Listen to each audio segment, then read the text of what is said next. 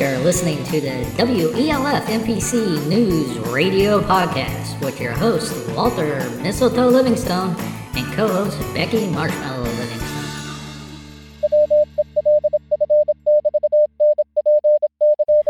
All North Pole City elves, those in Santa's Village and the lower 48 and all around the world, this is your weekly update for the week of March 13th, 2023. I am your host, Walter Mistletoe Livingstone. And I'm your co host, Becky Marshmallow Livingstone. Let's go to press. For the week of March 13th, 2023, your sponsor will be Crystal's Candy Confections at 2 Candy Cane Lane, specializing in chocolate creations that are out of this world. This week, they are featuring their chocolate caramels. Stop by for a treat today. Update from Santa's Village Latimer Snurd, supervisor at Santa's Workshop, has sent out a memo to the gift wrapping division, tripling this week's standard order of red and white striped wrapping paper. The new toys rolling off the assembly line are requiring a bit more wrapping paper than what was originally anticipated. Therefore, production over at the gift wrapping factory will have to ramp up a little bit in order to keep up with demand. Please check out this week's Peppermint Post if additional staff members are needed at the wrapping paper factory.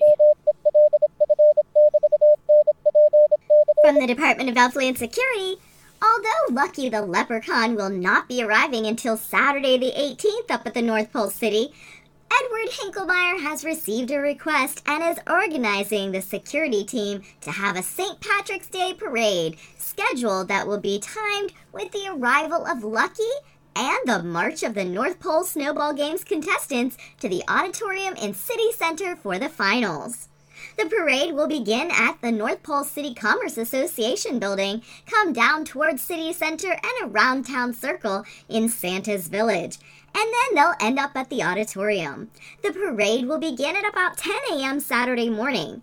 All are encouraged to come out and cheer on the teams, then follow the parade down to the auditorium. Participating in the parade will be Lucky the Leprechaun, Santa and Mrs. Claus, the Snowball Games finalists, the Cocoa House and Noel's Cozy Corner, and it will be led, of course, by Frosty the Snowman. The division of WWWPR urges you to send in your questions. Do you have any questions for someone at the North Pole? Ask them on the 14th for the National Ask a Question Day.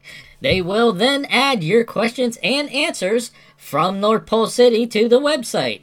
Any questions can be asked through the Contact Us utility on TAOLF.com website. These questions will then be forwarded to the appropriate person and the answers will be posted on the website. I've also heard that it just doesn't have to be North Pole City, anybody can do this. Really? So when we say elves all over the world, that also means elves in training and people down in the lower 48. So if you have questions of anybody up here at North Pole City, um, now's the time to ask them. That'd be pretty cool. This week in North Pole City weather, we will have temperatures in the mid minus 20s all week, with a mix of clouds and sun, with 30% chance of precipitation midweek and 20% for the weekend. Well, for the update for WELF NPC, I am happy to report that Dr. Twinklestein was finally able to clear me and let me return to work on Friday morning after my short rest in the hospital. Although I had some medical issues, I am proud to report that I do hold that record for the elf who was able to spend the longest time in the freezing cold water out at Polar Bear Lake for the polar plunge. I'm just glad that you're back, Walter. Yeah, but I got the record and I made sure that they timed it correctly and it's official. All right. You got your new plaque up? That's right. It's All up. right.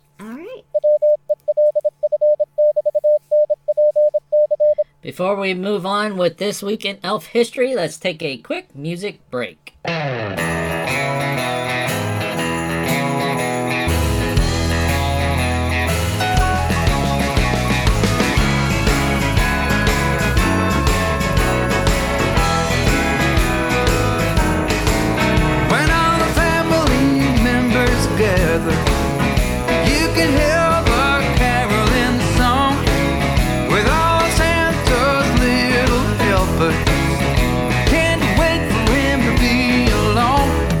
Christmas to me. That's Christmas to me. That's Christmas to me. That's Christmas to me. Picking out the leaves of the crooked Christmas trees. That's Christmas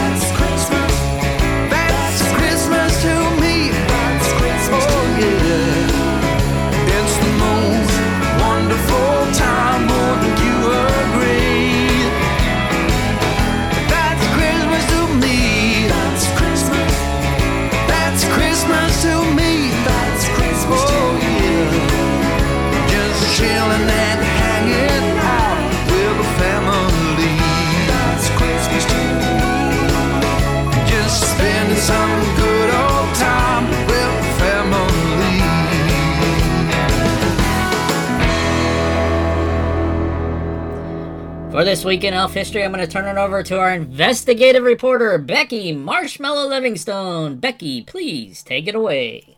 Thanks, Walter. This week is St. Patrick's Day, and today we discuss the first St. Patrick's Day parade, which was held March 17th of 1601. St. Patrick was born in the late 4th century and was one of the most successful Christian missionaries in history.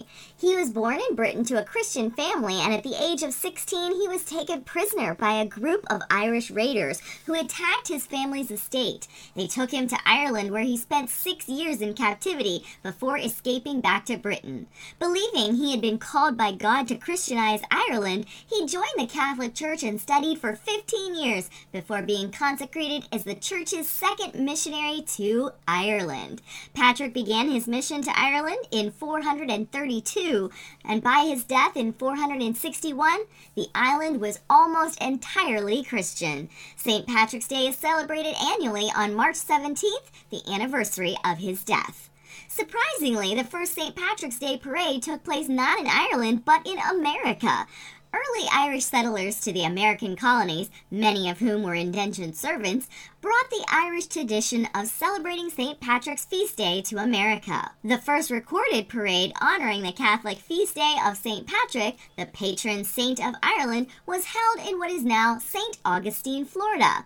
Records show that a St. Patrick's Day parade was held on March 17th of 1601 in a Spanish colony under the direction of the colony's Irish vicar, Ricardo Artur. This was uncovered fairly recently in December of 2017 by historian Dr. J. Michael Francis in, of all places, a gunpowder expenditures log in Spain's Archivo General de Indias. The documents reveal that spring festivities, which included a feast of Day of San Patricio, St. Patrick, was held in the year 1600 in St. Augustine, Florida, and in March of 1601, St. Augustine's residents gathered together and proceeded through the city streets in honor of an Irish saint who appears to have assumed a privileged place in the Spanish garrison town.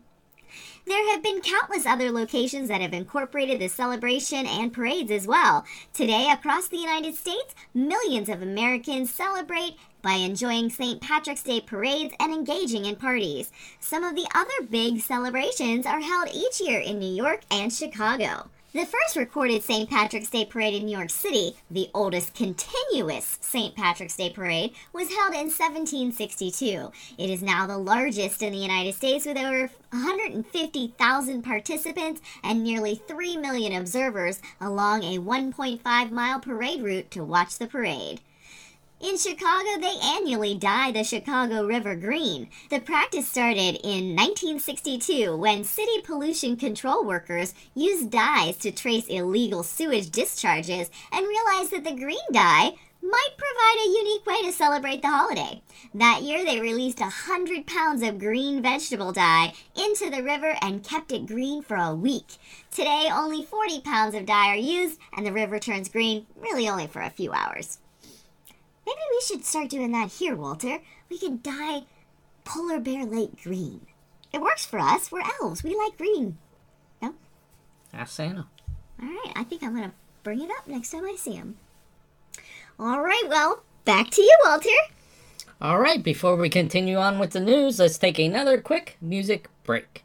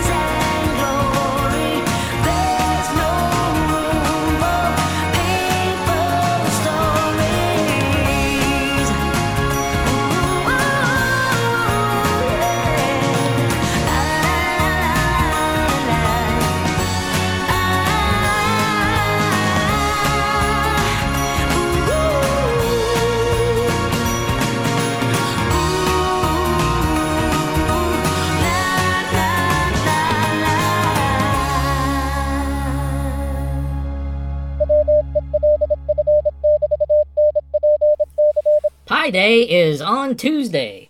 No, not the ones you eat, but 3.14, the ratio of the circle's circumference to its diameter. Look for all your local businesses to have a special 31.4 sale on Tuesday.